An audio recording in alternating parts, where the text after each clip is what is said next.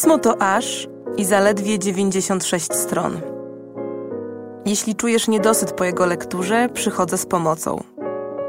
Oto podcast a propos, w którym polecam co przeczytać, co obejrzeć i czego posłuchać, aby poszerzyć swoje horyzonty i wiedzę. Zapraszam, Zuzanna Kowalczyk.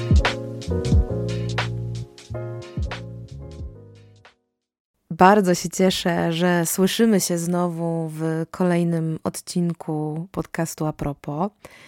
Tym razem w odcinku powiązanym bezpośrednio z wrześniowym numerem pisma, do lektury którego oczywiście bardzo Was zachęcam, a w którym to numerze koncentrujemy się w taki dość szeroki sposób, z dużym rozmachem, na temacie, który można, no właśnie, ugryźć od bardzo wielu różnych stron, bo i od strony przymusowych migracji z powodu wojny czy zmian klimatu, i od strony bieżącej polityki, sytuacji gospodarczej, kondycji rynku finansowego, czy też konkretniej, albo może zwłaszcza kredytowego, ale też od strony takiej symbolicznej, osobistej, intymnej ponieważ będzie to odcinek a propos domu.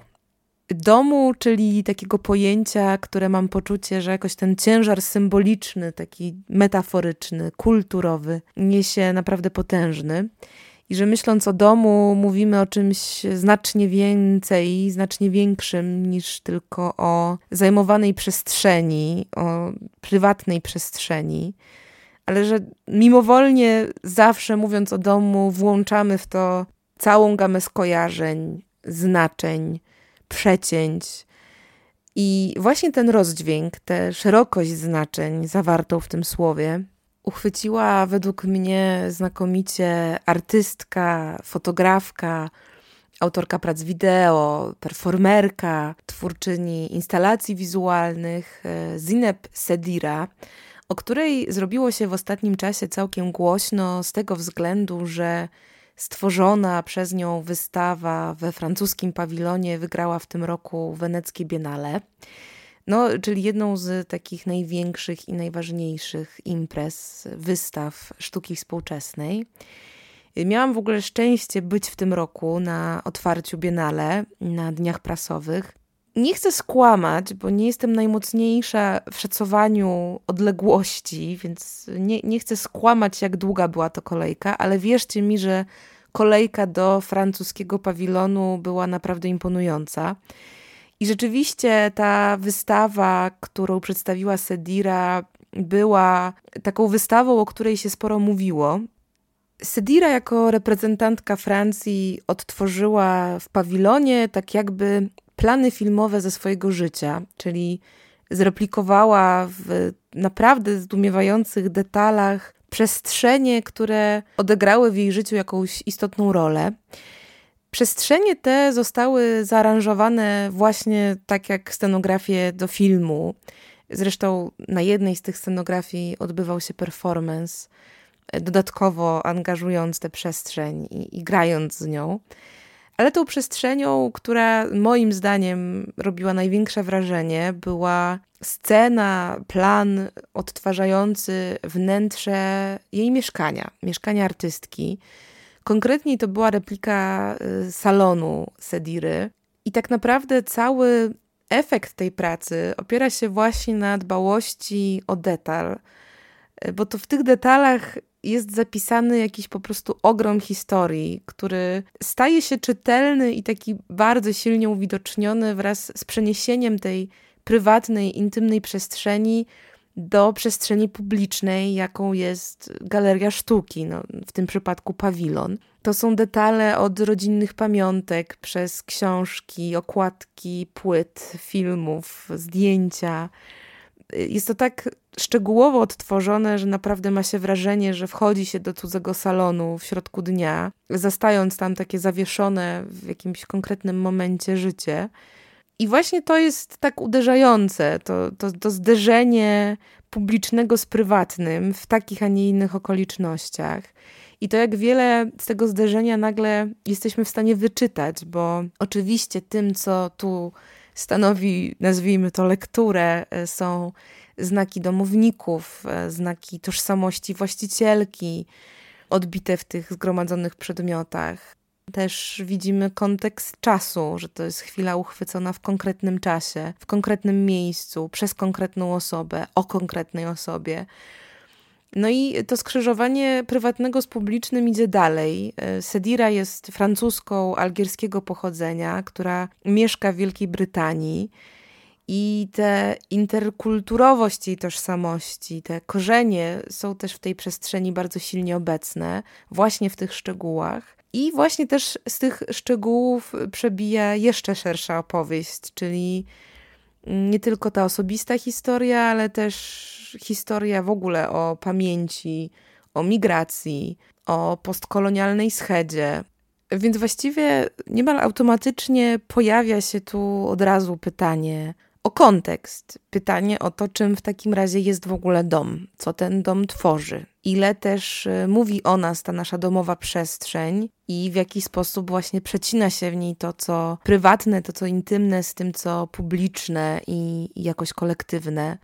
Automatycznie mi też się nasuwa tu na myśl pytanie o to, czy da się w takim razie w ogóle myśleć dziś o domu w oderwaniu od klasowości, w oderwaniu od współczesnych kryzysów, bo nie ukrywam, że dla mnie chyba nie sposób już dziś myśleć o domu bez tego szerszego kontekstu że wraz z nasileniem się na świecie migracji i uchodźstwa, wraz też z rosnącymi nierównościami społecznymi, które uniemożliwiają coraz większej grupie ludzi zakup własnego dachu nad głową, ale też wraz z rosnącymi różnicami międzyklasowymi i międzybańkowymi, odnoszę wrażenie, że ten dom staje się przestrzenią nie tylko wybitnie intymną, ale też wybitnie polityczną i, i, skupiającą w sobie, jak w soczewce, tak szeroki wachlarz dzisiejszych wyzwań politycznych, społecznych, ekonomicznych, że nie sposób myśleć o domu w oderwaniu od tego naddatku.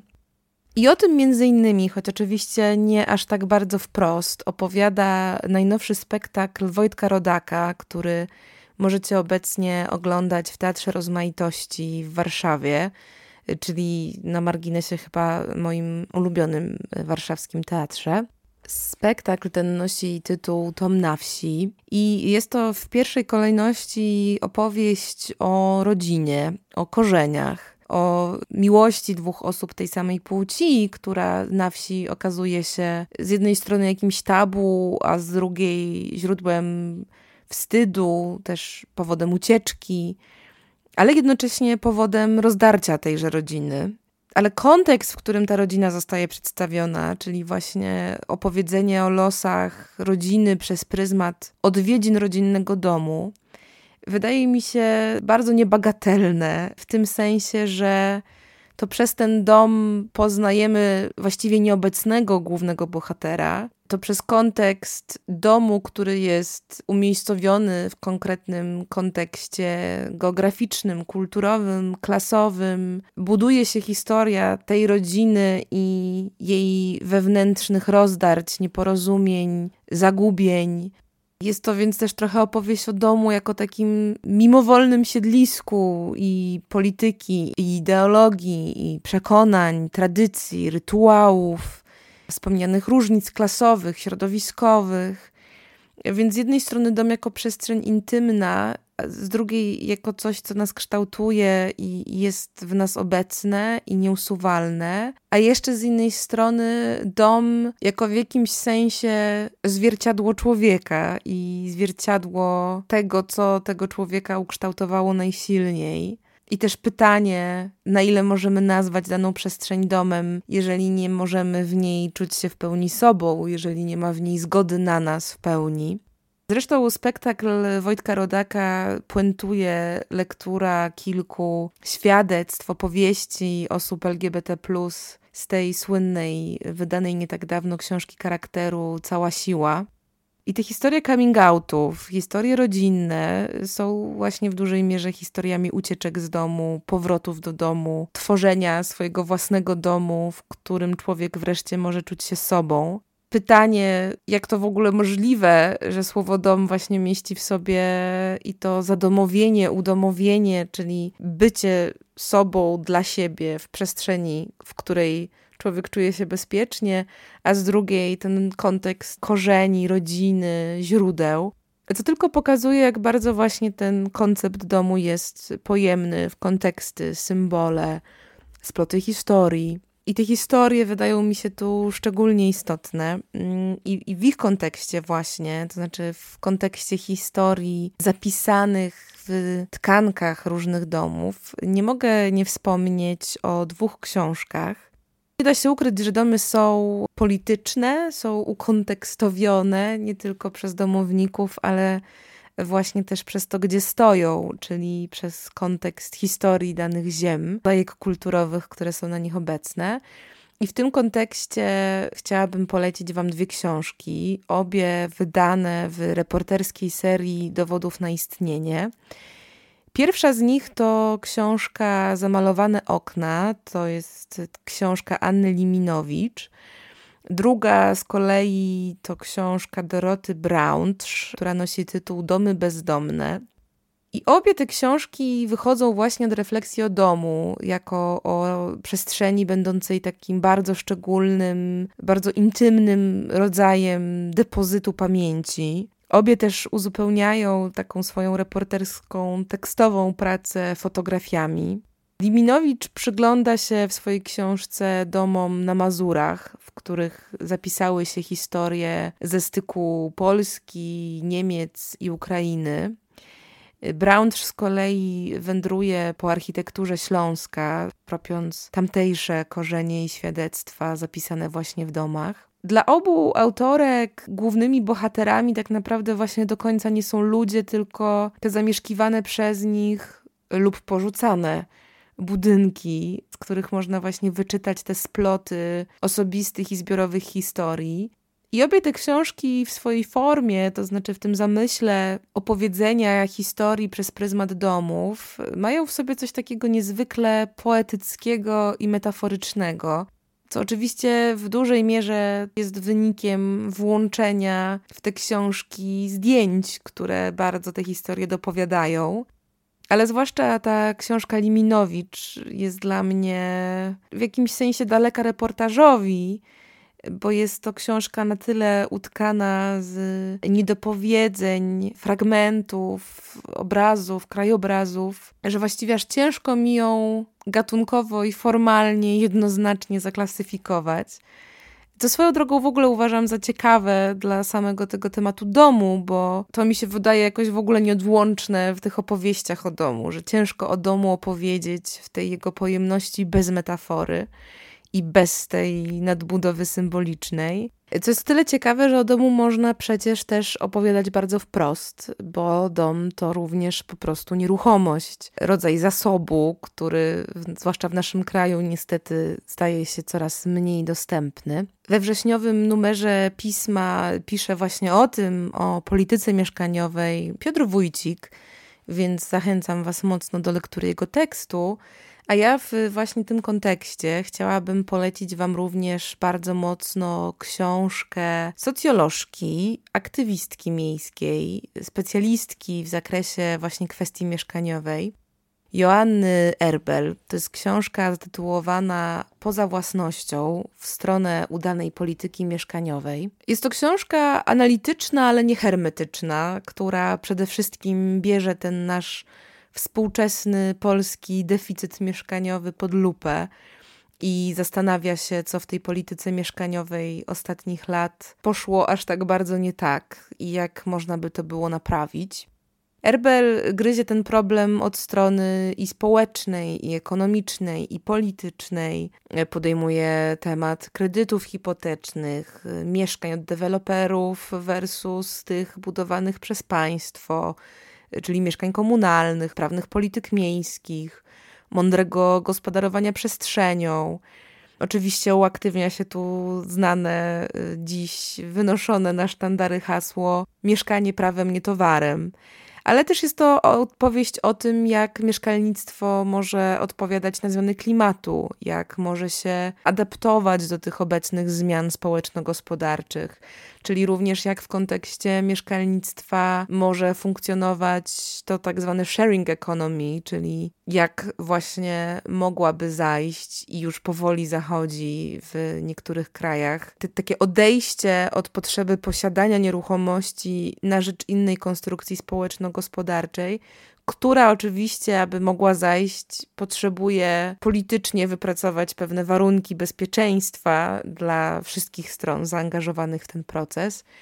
No w skrócie Erbel gryzie w tej książce wszystkie ważne wątki, które wraz z tą obecną sytuacją na rynku nieruchomości, wraz z inflacją, migracją zaostrzoną wraz z wojną w Ukrainie, że są to tematy coraz silniej obecne, stanowiące coraz większe wyzwanie, ale też podejmowane coraz śmielej i w tym kontekście dla mnie jakoś niosące nadzieję, że przynajmniej coraz wyraźniej dostrzegamy, jak bardzo ten system nie działa i jak bardzo wymaga on przebudowy.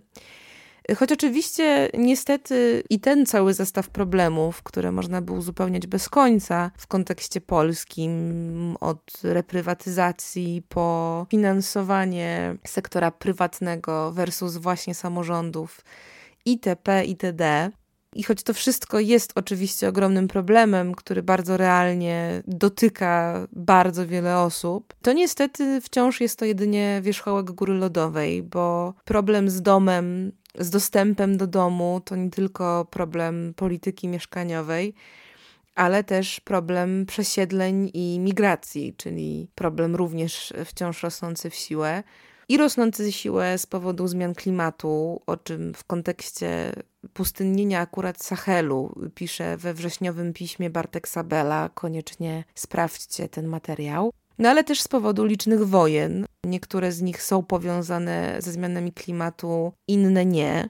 Właściwie też z tego powodu nie sposób dziś już myśleć o domu bez postawienia pytań o to, kto ma do niego prawo a zatem też kto ma na tyle szczęścia, by w ogóle mieć nad głową własny dach i nie musieć go porzucać w ucieczce przed jakimś zagrożeniem. I w tym zakresie refleksje doskonale poszerzają dwa filmy dokumentalne. Po pierwsze, film Szukając schronienia to jest film Ewy Orner, opowieść o brutalnej polityce migracyjnej Australii, w wyniku której miliony uchodźców osadzono w obozach na wyspach Nauru i Manus, gdzie uchodźcy są zmuszeni od wielu, wielu lat żyć w skrajnym ubóstwie. Tam sytuacja trochę się poprawiła, ale wciąż niedostatecznie na tyle byśmy mogli mówić, że problem nie istnieje.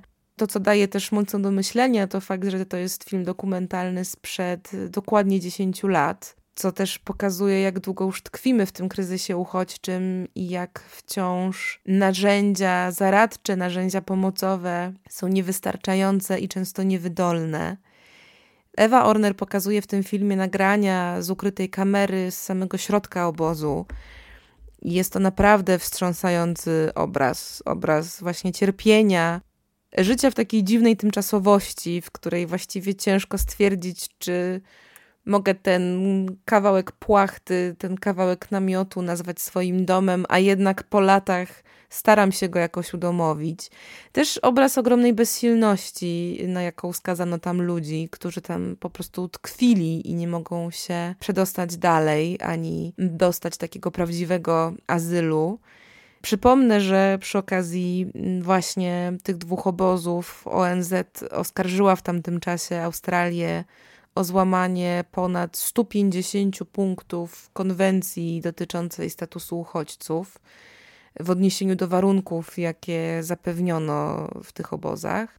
I też w tym kontekście ten obraz Orner ze mną bardzo mocno został myślę, że bardzo mocno działa właśnie na myślenie o tym, jak niestety jest to wyjątkową rzeczą mieć dom, co siłą rzeczy wiąże się z nieco bardziej współczesnym kontekstem, w kontekście którego polecam Wam bardzo mocno film Dom z Drzask.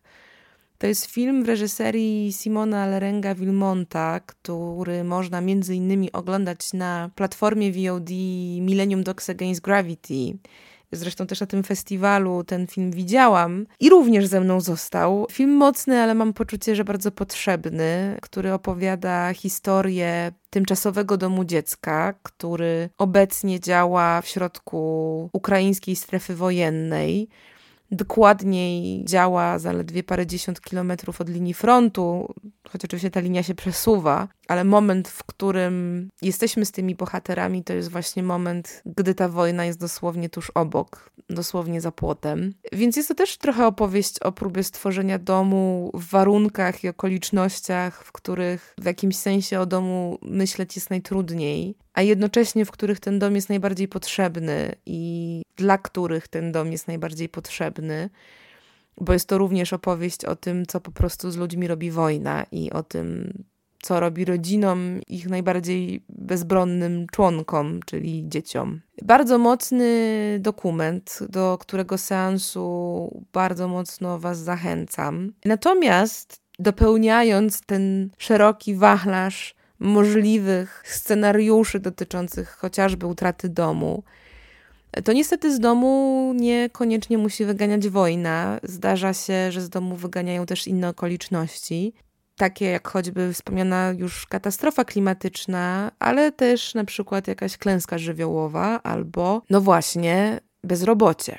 Bezrobocie, które w kontekście domu, takiej mobilności tego domu, uchwyciła amerykańska dziennikarka Jessica Brother która udokumentowała nieco mniej oczywisty rodzaj eksodusu, czyli rzeczywistość wędrownych pracowników, którzy mieszkają w przyczepach, w kamperach, vanach i którzy właśnie w tych swoich ruchomych domach przemierzają Stany Zjednoczone w poszukiwaniu pracy jeżdżą właśnie od magazynu do magazynu w poszukiwaniu zatrudnienia i są to rodzaje zatrudnienia, które nie pozwalają ani na utrzymanie domu, ani też nie dają warunków, które by umożliwiły jakąś stałość i zatrzymanie się w miejscu, bo są to często prace sezonowe od zlecenia do zlecenia na śmieciowych umowach, które nie dają żadnego zabezpieczenia, żadnego poczucia bezpieczeństwa. Z jednej strony jest to więc o rynku pracy w Stanach Zjednoczonych, ale jest to też historia właśnie o takich współczesnych nomadach. Niektórzy z nich są nomadami z pasji i z poczucia wolności, które im taki tryb życia umożliwia a inni nie mają wyboru i tak tą swoją ślimaczą skorupę ciągną na plecach, bo nie mają możliwości zbudowania sobie przestrzeni i jakiejś stałości, w której czuliby się dobrze, bo bardzo często miejsca, w których żyli, zmieniły się na przykład właśnie przez zamknięcie fabryki czy jakiegoś dużego ośrodka dającego pracę i to bezrobocie ten ruch wymusza. Ten reportaż Nomadland w drodze za pracą, bo taki nosi tytuł, doczekał się oczywiście znanej, bo nagrodzonej Oscarem fabularnej adaptacji w reżyserii Chloe Zhao. Ale ja bardzo uparcie polecam Wam sięgnąć po książkę, bo książka dużo głębiej i szerzej naświetla ten problem, naświetla samo zjawisko i te ludzkie losy pokazuje w nieco szerszym kontekście uwikłania właśnie w system, który w Stanach Zjednoczonych w tym zakresie wciąż bardzo mocno zawodzi. A jeśli jednak w kontekście porzucania swojego domu przemawia do Was bardziej obraz, to polecam coś, co przyznaję się bez bicia, dopiero co polecałam w innym odcinku a propos, czyli w odcinku a propos fotografii ale pomyślałam, że jakąś zbrodnią na mojej miłości do tego fotografa byłoby niewspomnienie o nim w odcinku o domu, ponieważ Sebastiao Salgado, o którym mowa, stworzył bardzo imponującą serię fotografii zebraną w takim monumentalnym tomie zatytułowanym Exodus.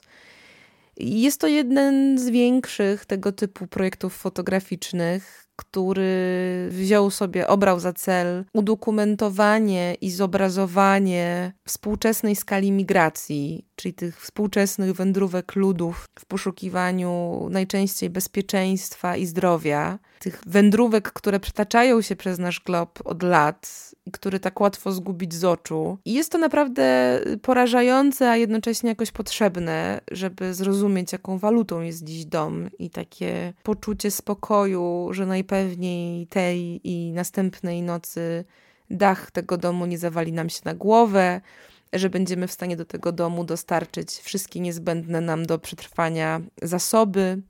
Salgado tymi swoimi fotografiami umie to zrobić w sposób bardzo szczególny, bo na przecięciu tych wszystkich wątków, które w kontekście domu dziś poruszyłam, bo jest tu i ten element poetyckości i symboliki, i jest też dramat po prostu ludzi, jednostek, czyli to, co prywatne i intymne w tej opowieści, ale też jest to, co publiczne i polityczne, bo bardzo silnie obecny w tych fotografiach jest kontekst, czyli kontekst wyzwań cywilizacyjnych, globalnych i lokalnych problemów, wobec których moralnie nie możemy być obojętni. Więc myślę, że Exodus Salgado jest całkiem niezłą puentą dla tego złożonego tematu domu który nie wiem jak wy, ale ja po tych przemyśleniach jakoś szczególnie doceniam sam fakt, że w ogóle jest i że chwilowo nic ani nikt mnie z mojego domu nie wyrzuca, nawet jeśli nie jest to dom na własność. Bardzo Wam dziękuję za wysłuchanie tego odcinka do końca. Mam nadzieję, że któreś z tych poleceń do Was przemówi i po nie sięgniecie. A więcej poleceń oczywiście w newsletterze Zachwyty i w kolejnych odcinkach a propos do słuchania, których Was mocno zachęcam. Więc do usłyszenia niebawem.